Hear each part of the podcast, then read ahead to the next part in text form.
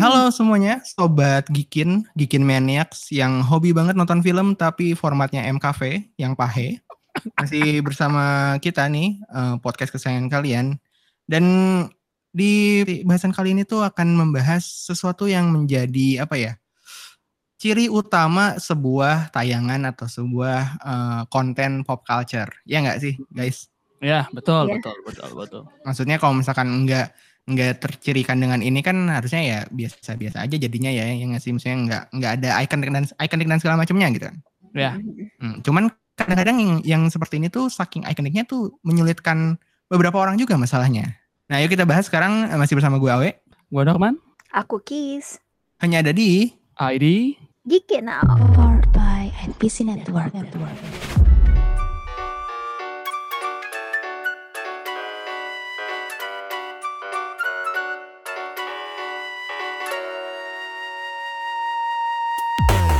Oke, sobat-sobat Geekin yang hobi banget streaming Netflix menggunakan akun-akun sharing. Jangan gitu dong. Suging. Masalahnya akun sharingnya yang dari Twitter gitu. Oh. Bukan yang family ya? Bukan. Jadi tadi sebenarnya udah dibahas, dan harusnya sih di judul juga udah tahu lah ini mau bahas apa segala macam, atau enggak ya komisan enggak sih, berarti emang yang bikin thumbnailnya parah sih, enggak mendukung kita. Iya.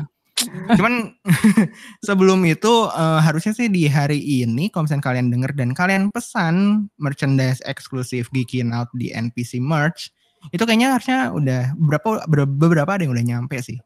Iya, betul. Dan kalau misalnya yang udah nyampe itu pastiin kalian ngecek kalau misalkan ada sesuatu yang interesting, yang beda dari yang lain. Dan kalau bisa itu di post di sosial media aja, karena yang kalian dapatkan belum tentu sama yang lain. Iya, sampai ada ini ya, sampai ada tingkatan-tingkatannya ya.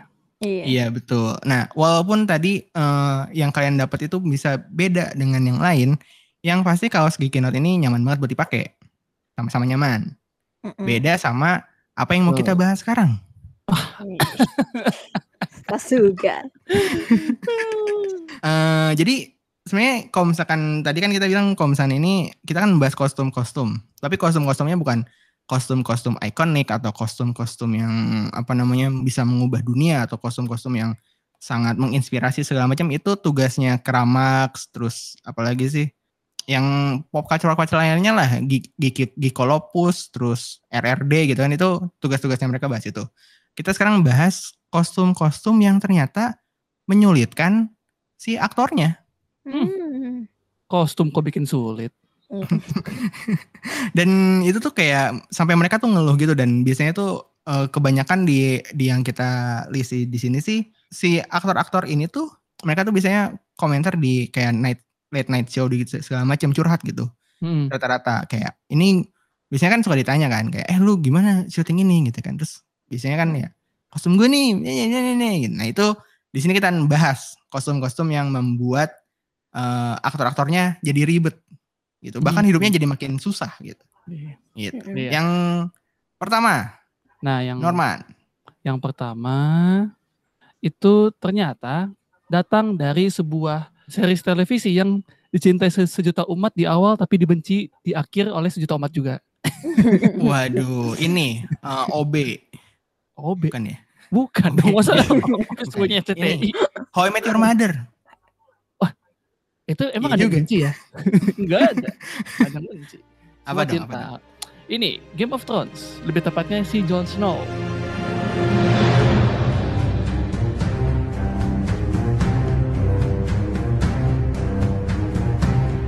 Nah, ini dia bakalan main di Eternals kan, by the way. Iya, kemarin juga tadi bahas tuh.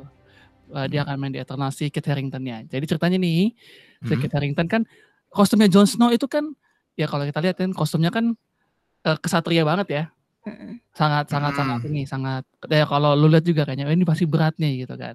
Ternyata ini lah icon lah, winter is coming. Betul, karena dia juga tinggal di tempat bersalju ceritanya, jadi emang dibuat ada capnya lah segala macamnya lah gitu. Nah ternyata Kit Harington sendiri curhat gitu loh, dia bilang kayak ini tuh kostum gue tuh berat dan bau gitu.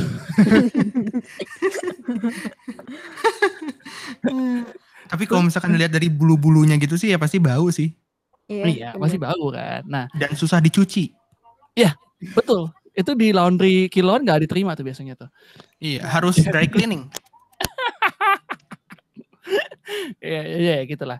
Jadi dia pernah nge-troll sekali tuh waktu lagi diwawancara, dia bilang si Michelle-nya ini yang buat yang kostum desainer, dia bilang dia tuh benci sama aktor, makanya setiap tahun nambah tuh bobot ini ya. Kostumnya. Iya, bobot baju zirahnya itu, baju perangnya itu gitu kan. Mm-hmm. Nah, belakangan si Michelle akhirnya ngejelasin bahwa memang beneran tambah berat setiap tahunnya. Katanya sih itu merefleksikan perjalanan Jon Snow dari yang nobody to somebody, pengembangan karakternya, status sosialnya. Gitu. Oke, menarik nih. Kalau misalkan gue tanya ke lu, Man, apakah memang terlihat di setiap seasonnya bajunya Jon Snow kelihatan lebih berat? Tidak. Tidak. Kelihatan. Cuman terlihat lebih berisi loh gitu. Mungkin sebenarnya gini, si beratnya itu tuh dibikin bukan untuk pengembangan karakternya tuh biar kelihatan si Jon Snow-nya tuh makin susah gitu. Iya. Jadi dia nggak usah ekspresi muka susah gitu, karena dari kostumnya aja udah ngeberatin. Iya, iya betul. Mungkin ini juga bisa menjelaskan kenapa si Kit Harington tidak bertumbuh besar ya. Bisa jadi. Bergabung sama klub itu kan, Daniel Radcliffe, terus siapa tuh yang Hobbit tuh.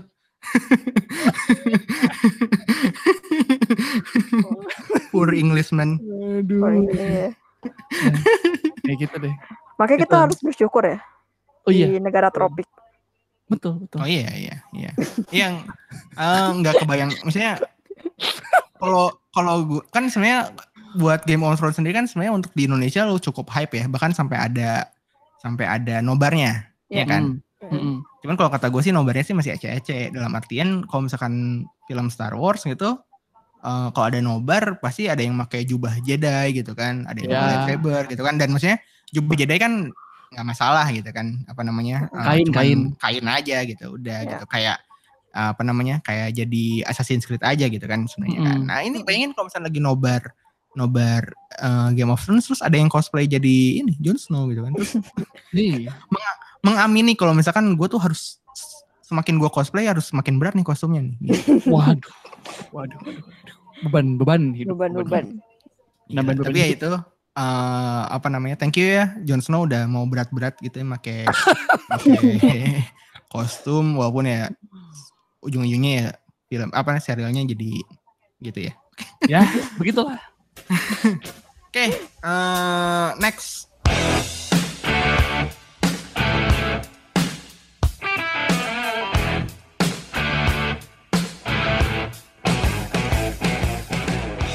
adalah si Robert Downey Jr. Jadi si RDJ ini tuh sebelumnya dia itu tuh pakai yang emang suit Iron Man yang bener-bener buff banget, terus kayak yang pokoknya bener-bener yang masih manual banget gitu. Sampai dia bilang, aduh gila gue gak bisa ini nih, gak bisa ngelihat itu helm itu tuh, aduh blinded banget kata dia gitu. Kalau misalnya anak-anak yang pakai Valorant, kalau dia pakai itu langsung kayak blinding gitu. Ini gara-gara Phoenix. Iya gara-gara Phoenix. Phoenixnya lagi nge-flash anjir, blinded. Iya. Gara-gara Phoenix itu tadi. Dia pokoknya setiap pakai helm dia tuh ngerasa aduh lampunya terlalu terang banget sampai dia tuh enggak bisa ngelihat gitu kan. Terus udah bajunya ngebuff, terus mungkin dia juga susah makainya dan susah juga bukanya, jadi kayak serba salah gitu kan. Nah, mungkin kayak selama setiap dia acting gitu di dalam helmnya dia mungkin jadi sipit gitu loh.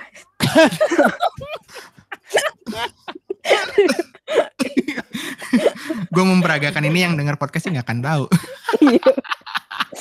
Cuman ini apa namanya kan akhirnya kan di Iron Man dan di Avengers berikutnya kan akhirnya dia semakin nggak pakai practical suit kan, pakai apa namanya mocap suit kan, cuman apa namanya bagian doang itu spandex kotak-kotak bulat-bulat segala macam kan, bahkan terus kayak ada plus-plusnya.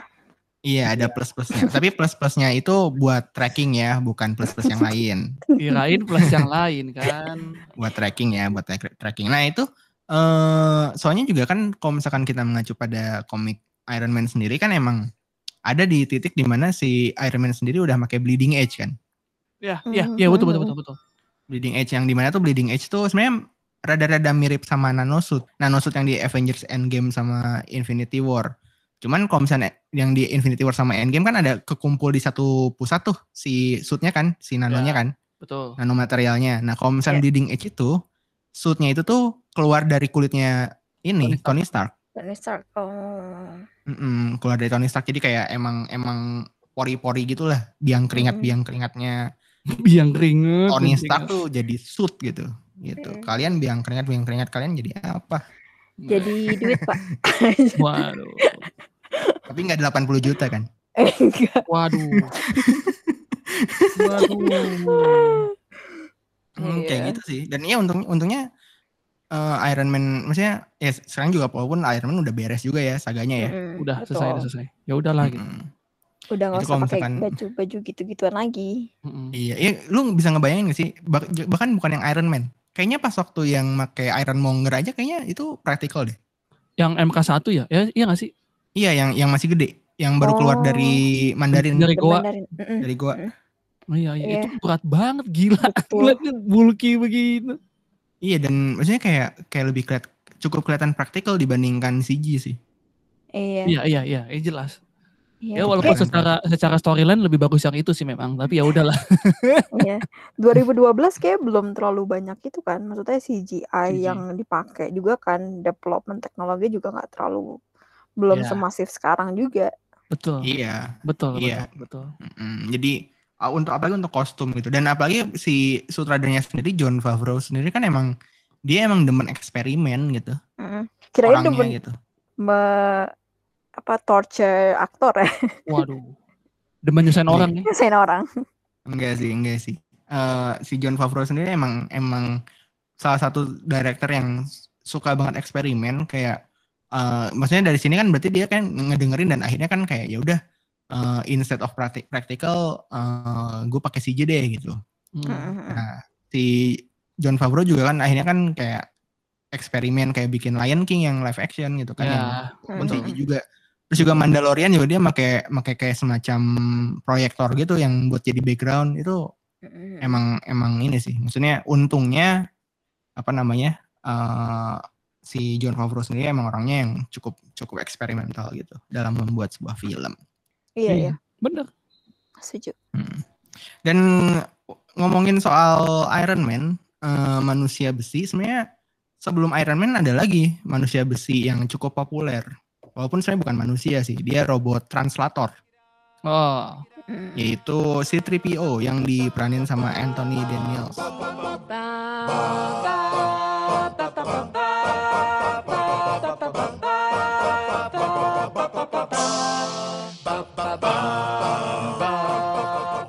Jadi kalau misalkan dulu kan emang susah ya kalau misalkan CG. Maksudnya si perang-perang pesawat-pesawatannya aja tuh cara mereka bikin efek-efeknya tuh emang cukup manual gitu, pakai kamera beneran gitu, nggak diproyeksiin secara CGI gitu kan. Ini 19 berapa sih Star Wars yang pertama tuh 1940-an ada? 19 enggak. Ya 19 70 sekian kan? 70 kalau nggak tuh 60. 60 ya?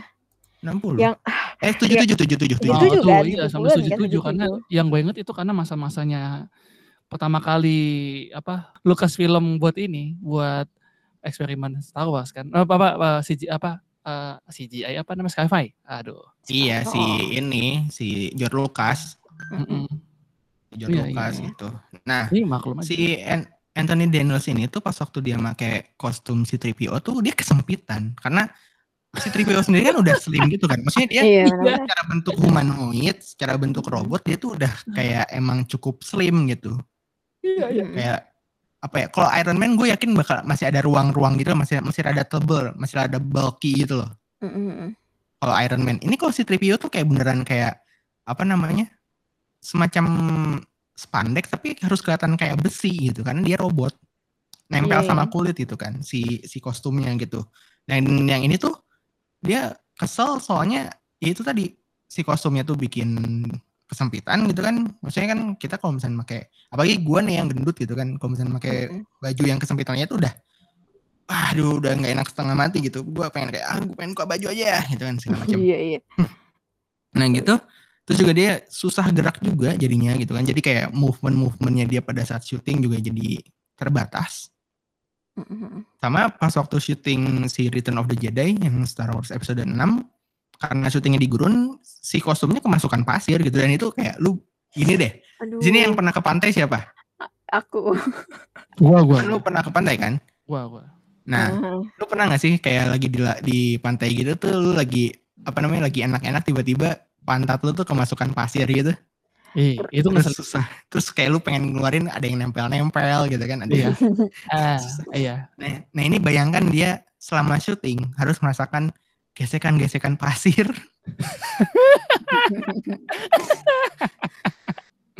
di tubuhnya gitu. Dan si Anthony Daniels juga sempat diomelin gitu sama si George Lucas karena kostumnya yang sempit, si peletakan mikrofonnya tuh jadi harus tricky gitu, harus nyembunyiin banget gitu kan. Nah, ternyata si peletakan mikrofonnya itu bikin si suaranya Anthony Daniels itu tuh nggak terlalu kedengeran jelas. Terus? Dan George Lucas tuh udah bilang, lu gak usah ngomong gitu, suaranya nanti diedit aja. Tapi si Anthony Daniels tetap ucapan. Terus kayak si George Lucasnya kayak, ya udah ntar suara lu gue edit aja deh, gampang, bisa gitu.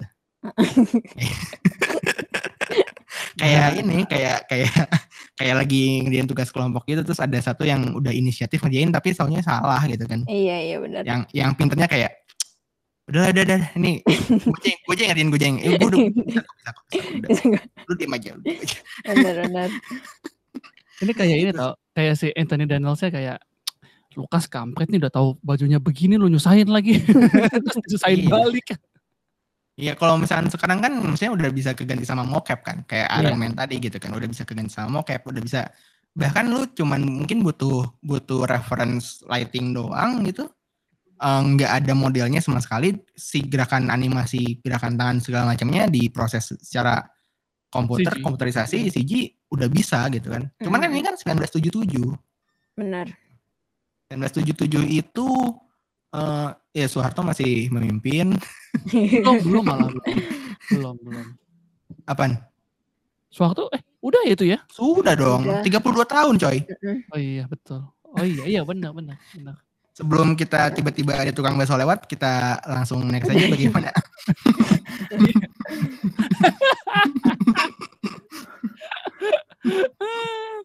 Nih ngomongin soal tukang bakso lewat kan ya, ternyata ada satu kostum yang ngebuat bahkan tukang bakso tuh gerah gitu ngeliatnya loh.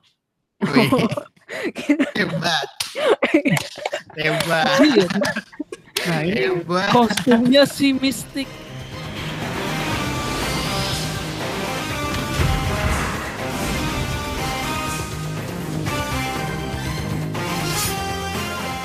Kita aja ngeliatnya kayak, ini dia bugil beneran atau gimana ya? Oh iya. Iya benar.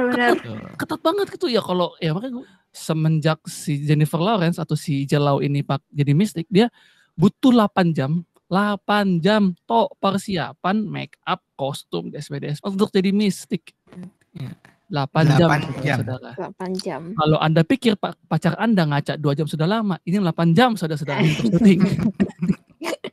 Lu ngebayangin gak sih pas waktu mau syuting itu kayak, misalkan kan ini kan yang 8 jam ini si Mystique di awalnya kan di ini kan First Class kan? Iya benar. First Class kan, dia sama si aktor-aktor lainnya tuh kayak di grup WhatsApp-nya gitu kan kayak si sutradaranya, guys, besok jangan lupa ya jam 10 kita syuting gitu kan. Oke siap. Si Jennifer Lawrence baru balas tuh. Oke siap gitu kan. Terus kayak si sutradaranya ngomong lagi, BTW Jennifer Lawrence, lu datangnya kalau jam 10:08 2 pagi. Lu kalau misalkan jam 2 pagi datang, bisa nggak? Soalnya kayaknya kostumnya bakalan lama nih pasangnya nih. Yang lain, datang jam 2. Jam 2. Nah itu, nah yang bikin lucunya lagi adalah sebenarnya ini kostum pembawa petaka sih. Karena waktu mereka lagi syuting di London, kan ya pada ini kan, pada sewa apartemen kan mereka kan, untuk syuting First Class waktu itu. Jadi ya seperti hotel pada umumnya gitu, atau tempat penginapan pada umumnya, akan ada deposit. Jadi kalau lu ngerusak, angus gitu. Kalau lu nggak ngerusak, aman gitu kan.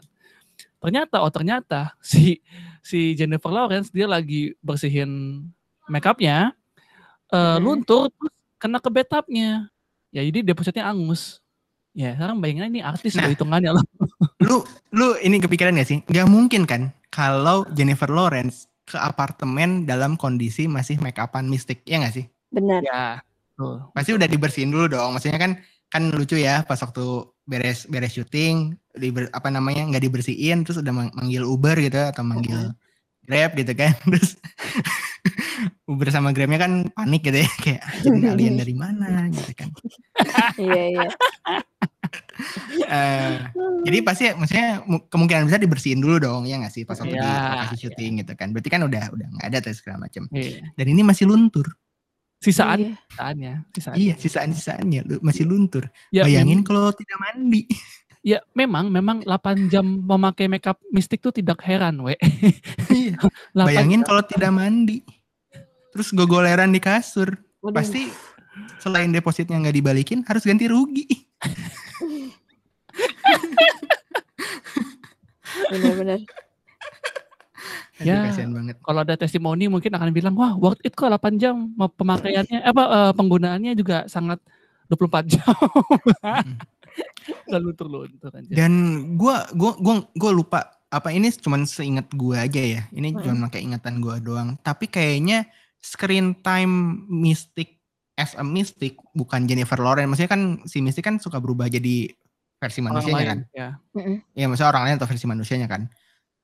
Seingat gue screen time jadi Mystique itu tuh paling lama ya di First Class. Si di Days of Future Past sama di Apocalypse kayaknya udah jarang, udah minim, apalagi di yang Dark Phoenix juga kayaknya udah dikit banget tuh. Iya. Bahkan dimatiin kan. Bener-bener. Karena kan di First Class kan Mystique tuh salah satu penopang cerita utamanya kan. Tapi memang kebanyakan itu pun kayaknya ini sih, we. Enggak terlalu banyak dibandingin dia jadi manusia. Yang aku penasaran tuh makeupnya dia pakai makeup apa gitu. Pakai blau. Blaunya beli di Mangga 2 beli di Pasar Senen.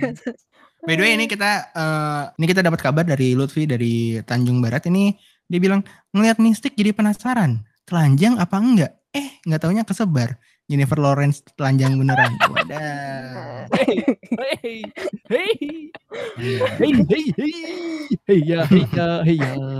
Kalau misalkan telanjang-telanjang kita emang bikin tempting sih. Sama kayak bahasan yang bentar lagi mau dijelasin sama Kiss. Iya. Ini sebenarnya coincidence sih. Karena aku baru aja nge-rewatch season pertamanya di Netflix. Itu adalah Benedict Cumberbatch di seriesnya dia yang Sherlock. Jadi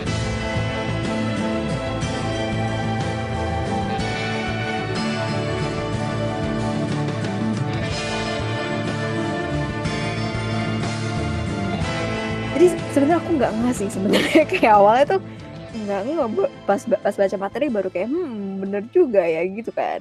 Walaupun terlihat biasa aja, ternyata dia tuh nggak nyaman karena si bajunya, kemeja yang dia pakai itu kayak ini loh, kayak meronta-ronta pengen keluar gitu. Meronta-ronta kayak aku tak tahan lagi. Lepaskan aku.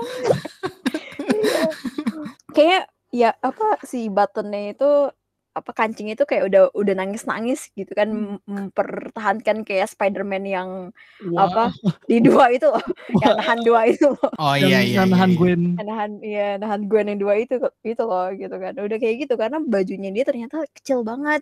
Apalagi di bagian pinggangnya sempit banget sampai bikin dia susah untuk nafas bahkan buat makan. Ini mungkin kayak korset kali ya, kayak bisa jadi.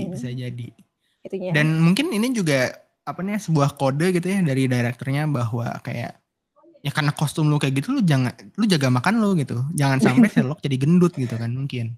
Tapi sebenarnya nggak kelihatan juga sih, maksudnya nggak kelihatan rampingnya gitu loh. Iya. Karena coat-nya kali ya. Coat-nya. Dia pakai coat gitu kan. Iya, kalau gitu kenapa harus disempitin nggak sih? Kayaknya sih ini aja sih, apa namanya, kostum desainernya aja mungkin yang punya fantasi kali. Ini karena kalau aku tadi mau ngomong itu. Kalau di novel pun kan Sherlock kan selalu digambarkan dengan orang yang kurus tinggi. Oh iya, bisa jadi untuk dapat visual gitu ya. Ya. Slim gitu kan. Cuman yang kostum desainernya nggak nyadar bahwa selama ini apa dia punya kancing udah tulis surat pengunduran diri gitu. Udah nggak kuat. Udah nggak kuat. Bener-bener. Udah mau resign dia. Sebagai orang yang belum pernah merasakan kemeja slim fit sih, ini gue can't relate sih. Itu gimana, pasti kemeja slim fit tuh. Iya, gue slim fit, pakai slim fit, aman-aman aja. Iya, aman-aman aja ya. Karena lu XL kali, lu coba pakai yang M dah. Ya nggak muat dong kalau pakai yang M. Jauh banget. Ngatung. Jauh banget, ngatung pula. Jadi apa ya, mungkin kayak gitu kali perasaannya. Karena kan Benedict ini dia memang tipikal orang yang bukan orang tua banget, tapi dia lebih suka pakai yang ukurannya itu biasa aja gitu, setelan yang biasa aja, bukan yang slim fit yang ngetat gitu. Iya, kayak anak Jaksel enggak gitu. Dia lebih suka yang ini, lebih suka yang biasa aja gitu. Jaksel enggak tahu, bukan anak Jaksel tahu. Apa tuh? Tapi yang suka keliaran di Pacific Place. Soalnya kalau misalkan di kayak Kemang gitu tuh, rata-rata Kemang tuh masih kaosan biasanya. Iya, benar.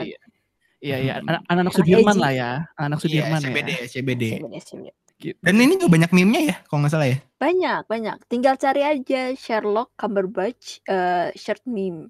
Gitu. Jadi meme. Gimana sih yang bikin materinya gitu? Cuman ini sih kayak mungkin si fans-fansnya sampai nyadar juga ternyata dia kostumnya ketat banget sampai si apa namanya button kancing-kancing itu sampai kebuka banget gitu sih. Tapi belum ada adegan kancing lepas gitu ya? Belum ada. Kalau udah lucu sih. Enggak, maksudnya gini, walaupun gue nggak nonton Sherlocknya Benedict Cumberbatch, RDJ the best Sherlock. Ayo kita berantem sekarang juga. Joseph Rowling di sini Anda. Pasti sebagai detektif pasti ada adegan kejar-kejaran dong. Ada. Nah, ada dong. Ya masa kancingnya tidak lepas sih. Kalau misalnya untuk continuity kancingnya, maksudnya kayak yang maksud awal ngejar-ngejar tiba-tiba di tengah-tengah lepas, terus di scene berikutnya tiba-tiba dipakein baju baru lagi ya. Oke lah gitu. Tapi kalau misalkan pas waktu lagi ngejar lagi apa namanya? Pas waktu lagi syuting enggak lepas sih. Masa iya? Enggak ada reportase kalau itu lepas sih. Cuman kalau misalnya dilihat dari awal sampai akhir tuh enggak ada yang lepas sih. Sebenarnya sih yang penting itu ya maksudnya buat kostum designer, terus kayak misalkan ya mungkin ini memang secara konsep, tapi kalau misalnya yang dengerinnya ada kostum designer atau misalkan memang orang yang nyari baju, carilah baju yang ukurannya pas. Dan cari baju-baju atau kaos-kaos yang memang menyediakan segala macam ukuran. Kayak kaosnya Geekin Out yang mungkin bisa dipesan. Ya nanti cek aja lah akun Twitter sama Instagram Geekin Out untuk info lebih lanjutnya.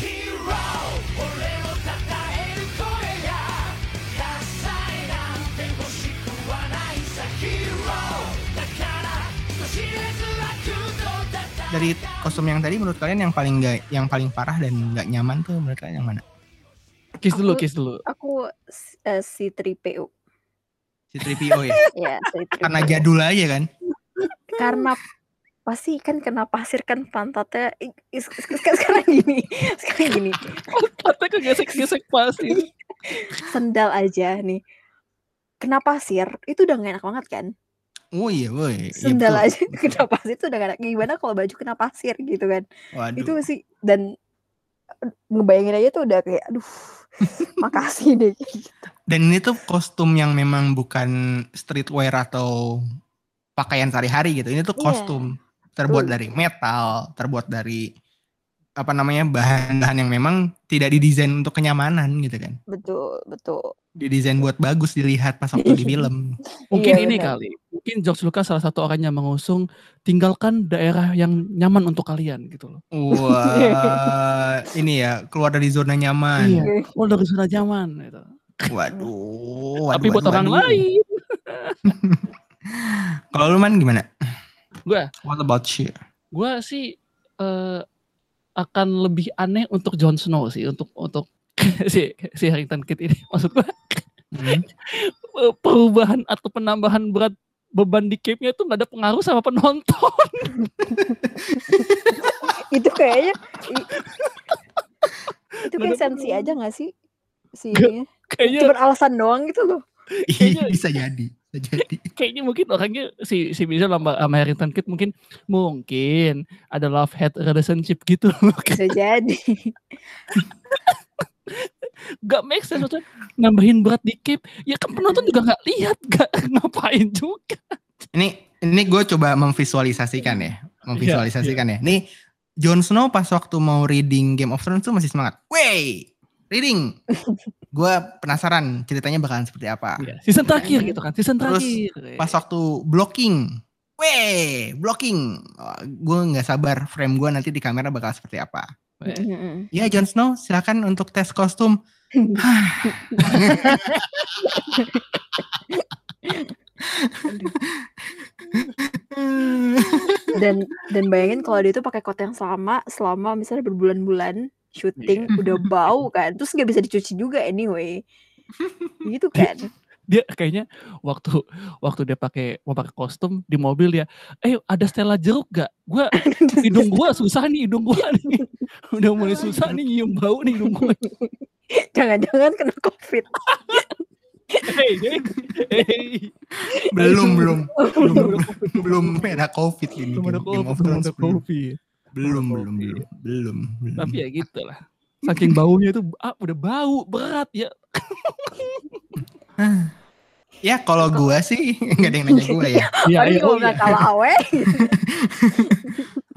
Kalau menurut gue yang nggak nyaman Jennifer Lawrence di as a Mystique ya, karena gue juga sebenarnya belum ngecek juga apakah dia ada lapisan dulu baru di coating dan dikasih tempelan-tempelan gitu atau langsung gitu kan. Kalau misalkan di Black Panther tuh si Killmonger kan ada tempelan-tempelannya kan, itu kan langsung kan.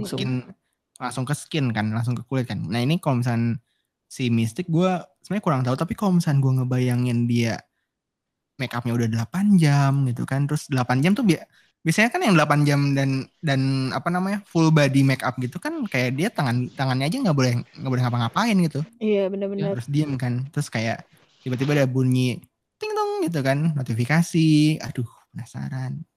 Notifikasi apa itu gitu kan. Pas waktu dicek, waduh WhatsApp gitu kan. Siapa nih yang WhatsApp gue gitu kan. Gitu kan. Kasian gitu, 8 jam dia nungguin itu kan. Baru bisa balas-balasin WhatsApp-WhatsAppnya tuh 8 jam kemudian gitu kan. Kira-kira kayak gitu. Sebenarnya komisen selain ini, siapa lagi sih yang kira-kira kostum-kostumnya sendiri cukup menyulitkan mereka gitu. Nah, menurut siapa nih? Norman dulu boleh. Gue sih yang paling baru lah si kostumnya si Joe Taslim ya, yang Sub-Zero. Iya, bukan kau Zero ya, Sub-Zero. Iya, Sub-Zero. Itu dia, aduh, dia sampai curhat kemanapun dia diwawancara, dia curhat. Kostum gue berat banget, literally besi baju-bajunya itu.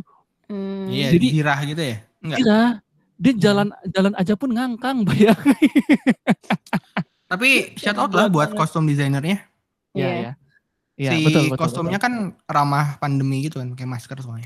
Wah, bener juga lagi. Kan syutingnya kan masa pandemi, Pak. Syutingnya masa pandemi. Gitu. Dan itu salah satunya. Dan juga kan walaupun ada kostum penggantinya, berat kostum penggantinya tidak hampir mirip-mirip lah dengan berat kostum aslinya gitu loh. Nggak terlalu berat gitu loh. Cuman ya tetap berat gitu. Dan ini bisa dicek di ini ya, berapa media-media gitu. Media Indonesia sempat ini nggak sih? Gue kayaknya ini deh, nonton itu aja. Wawancara dia di IGN. Oh. Dia cerita kok. Okay. Nah ini kalau lu kalau pilih honorable mention, lu mau kasih tau yang mana gitu? Ada tambahan-tambahan lagi gitu? Kalau gua kalau misalnya gua kayaknya itu tuh, lu tahu doa enggak? DOA. DOA trio doa. Iya, yang Panji terus ada Fedi Nuril kayak gitu tuh. Nah, itu sebenarnya mungkin secara make up biasa-biasa aja, cuman kayak gue sih enggak pede sih kalau misalnya gue di make upin gitu. Yang jelek mukanya jelek-jelekin. Iya, yang satu pitak belakangnya gitu kan, yang satu rambutnya lurus gitu ke depan gitu kan, kayak Heil Hitler. Aduh, Heil Hitler. Mau pola 88 ya? Iya. Iya. Oh iya, ini episode 88 ya? Kalau misalnya dari gue sih kayaknya itu sih. Dari kalau misalnya yang lokal ya, doa, terus apa lagi ya?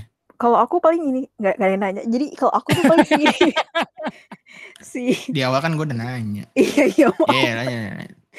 Si ini, apa, protein monsternya di Sweet Home. Oh, iya. Itu. Dan dia bukan siapa-siapa kan? Maksudnya? Iya. Dia bukan siapa-siapa. Dia hanya orang yang disuruh jadi meat monster, jadi monster itu kan? Monster aja, iya benar. Itu. Kasian. Jadi ternyata tuh di, kalau nggak salah ya, si di Korea tuh punya yang apa namanya, yang firm yang pengganti itu loh, yang kalau misalnya kayak ada stan gitu. Nah, jadi dia salah satu dari situ sih sebenarnya. Dan itu kan monster-monsternya si Home Sweet Home itu tuh setengah-setengah kan, setengah CGI, setengah praktikal gitu kan. Yang kalau misalnya dilihat di ini ya, di YouTube-nya tuh itu gila banget. Kayak apalagi yang badannya gede itu benar-benar kayak yang atasnya doang yang gede gitu loh. Kayak maksudnya kayak atasnya doang yang gede. Terus mukanya gitu-gitu kayak benar-benar kayak buff banget kayak gitu. Itu menurut aku tuh udah hijau-hijau semua, terus juga pakai baju segala macam. Menurut aku itu juga kayak keren juga sih. Dan pasti capek juga gitu sih. Oh ya, gue mau nambahin dikit, kayaknya kostum-kostum Spider-Man gitu juga. Maksudnya sebenarnya untuk geraknya mungkin enak ya, tapi kalau misalkan lagi konak kan susah ya. Iya. Waduh. Bener lagi, aduh. Superman gitu ya, Spider-Man. Enggak, kalau Superman kan ada 2 layer kan. Henry Cavill kan cuma 1. Oh iya, Henry Cavill cuma 1, tapi dia kayak emang udah ini sih, kokoh sih si bagian bawahnya sih. Maksudnya enggak kelihatan spandex gitu loh. Iya, betul. Spandex. Nah, kalau misalkan Spider-Man kan spandex nih. Iya. Elastis kan. Enggak nyaman gitu ya. Mengikuti bentuk tubuh dasarnya gitu. Spandex. Iya. Kalau misalkan konak enggak bisa ngebayangin, tapi kalau misalkan dari yang ngomongin Spider-Man, kayaknya bentar lagi bakalan ada teaser atau something from Spider-Man ini ya, No Way Home, hopefully gitu. Kayaknya bentar lagi, soalnya filmnya sendiri kan Desember ini kan, jadi kayaknya harusnya di Juni ini udah minimal ada teasernya lah gitu kan. Jadi kok sepanjang tahun gitu. Ini nggak ada teasernya ya sepanjang tahun ini? Enggak, cuman itu doang kan yang ngasih judul, Gila. Ngasih judul. Benar-benar gitu. Dijaga ya.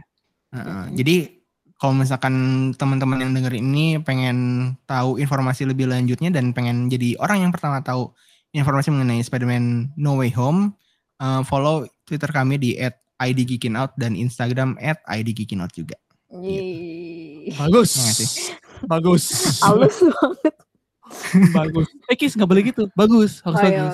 Iya. Bagus. Biar tidak ketahuan. Dan dari Norman sama Kis ada info lain? Info lainnya jangan lupa dengerin podcast-podcast NPC lainnya. Search aja di Spotify, NPC Network tuh udah keluar tuh semua. Mau dari e-sport sampai yang geek semua ada.